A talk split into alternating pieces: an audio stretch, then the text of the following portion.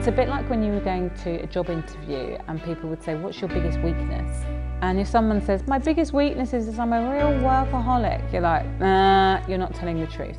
You know, and I really invite people to be honest.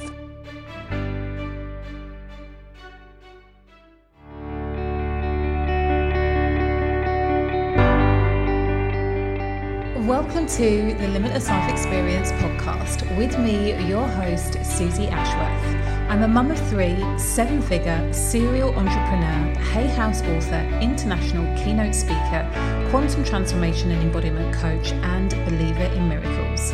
My superpower is helping female entrepreneurs like you create six figure breakthroughs in your business fast so that you can expand into limitless living and create an incredibly positive difference in the world. In this space, you will hear me talk all about wealth, yourself, spirit, and impact. This is a Limitless Life Experience podcast.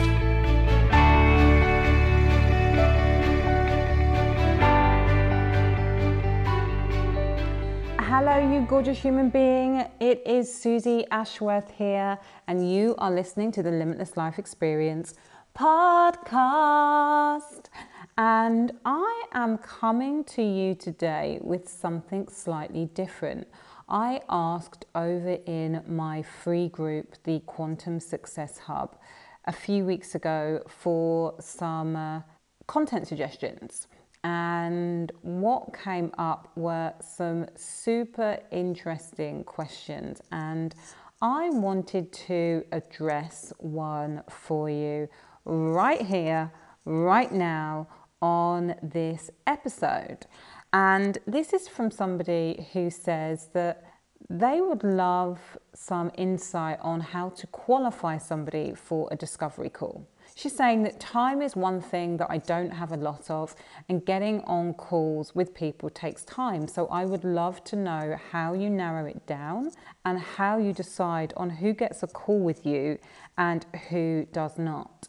And this is actually quite simple for me now.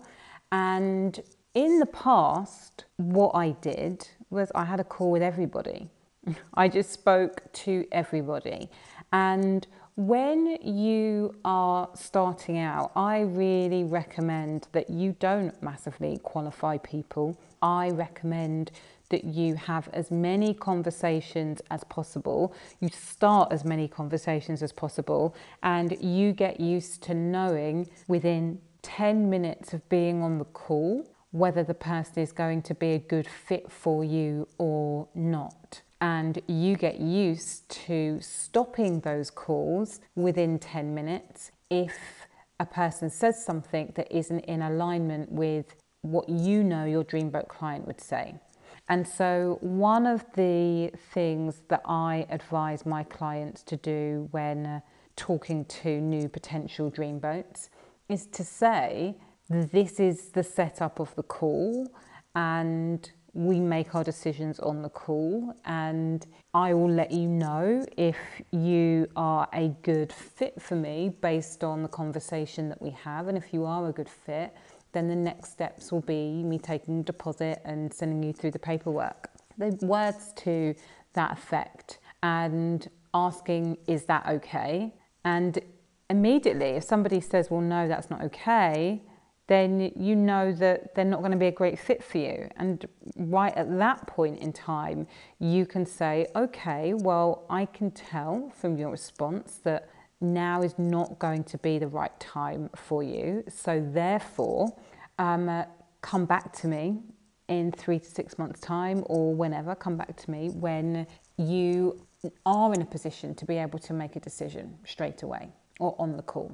And obviously, this varies from person to person, but my point is, is that I want you to understand that your clarity calls or discovery calls or whatever it is that you want to call them are for you to decide whether a potential client is the right fit for you.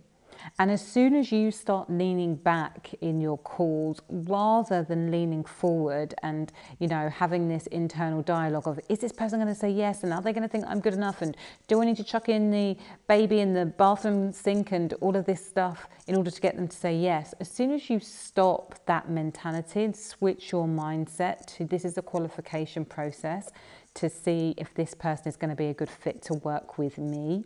You will immediately get more yeses because your energy will be way more magnetic and far less needy. So that's the first thing that I want you to really think about is just laying out that you will explain to them who is going to be a good fit for your program. And if they aren't a good fit you will let them know you know ask them a qualifying question in that first 30 seconds to a minute. And if they don't give you the answer that you were looking for, let them know that they're not a great fit and, you know, wish them well. Once you have done that, I will then want you to ask another qualifying question. And this really can be anything. You know, I ask people now, like, what's the thing that you would least want people to know about you? It's a bit like when you were going to a job interview and people would say, What's your biggest weakness?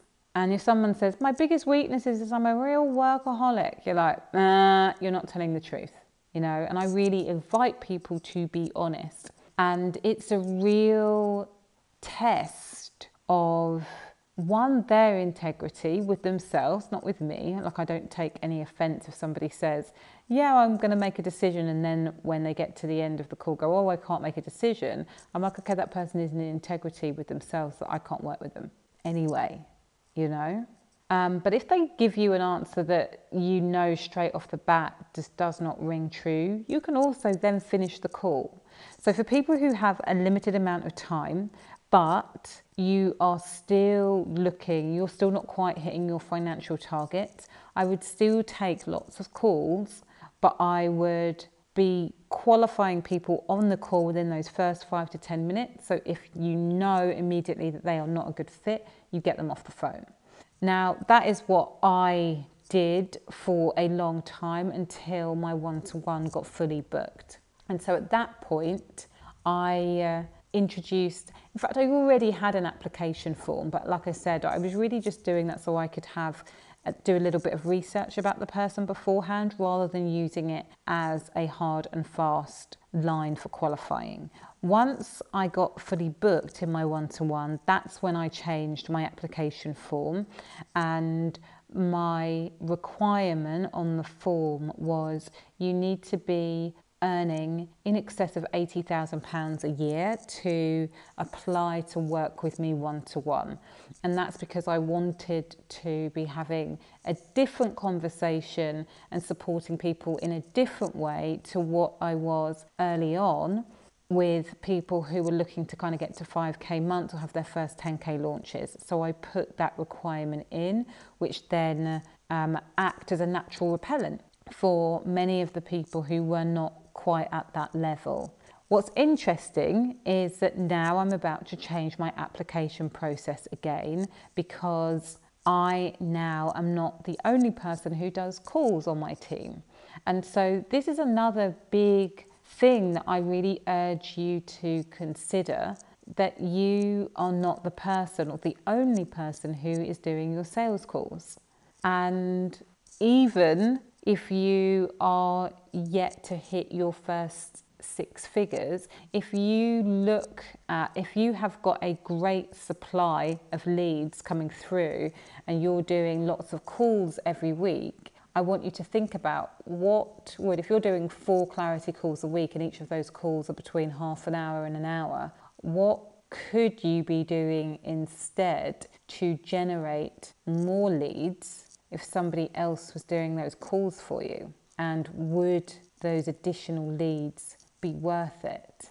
And actually, when you start to think like a CEO as opposed to somebody who is running a coaching business, and often people who think like they're running a coaching business think of themselves as a solo entrepreneur as opposed to a CEO running a company. When you get into that CEO mindset, you understand that yes, your time is your most valuable resource. And are you the only or the best person to be doing your sales calls? Now, this is slightly controversial, and I know I have heard one of my mentors say the exact opposite. You know, they firmly feel that they are the best person to do their sales calls, but they have also acknowledged that they love doing that in their business. And I would argue that you can love doing it in your business and take ownership for doing it in your business if you love doing it. But for me, as much as I love sales and I really love sales, I know that in order for me to scale in the way that I want to scale, having a salesperson and ultimately what will become a sales team is super important because it then frees me up to think strategically about how we scale, about how we bring more leads in. And so I really want to encourage you, if you're thinking about the next level in your business, is to think about bringing on an enrollment specialist or a salesperson to free up your time. So there are two things I've said there. The second thing was is to create an application form and on that application form have prerequisites if people do not meet then they do not get on a call with you. Now for me in my business it makes sense for me to have a salesperson because I want people who want to have a conversation, not necessarily even about working with me one to one, but perhaps they want to talk to me about the freedom experience, or perhaps they want more information about the one before they jump into that. Then they can speak to a salesperson who is going to be able to direct them to the right offer or service that is available to them. So it changes based on what part of the journey you are on. But the three things that I want you to take from this are one, speak to everybody, but get good at saying no within the first five to 10 minutes if you know that they are not a good fit. Second, create prerequisites for speaking to you that people have to adhere to on an application form. And thirdly, get yourself a salesperson in who is going to be able to do those calls for you. Take a little bit of a hit on the front end to save you time, which enables you to work on the bigger rocks in your business, which is what you need to be able to do if you are going to grow strategically, impactfully, and profitably. So I hope that this was useful for you, my lovely. If you loved it, shout me out on the gram, give me a tag, you know how it goes, and leave me a review on iTunes, please. I would deeply appreciate that. And please remember that faith plus action equals miracles.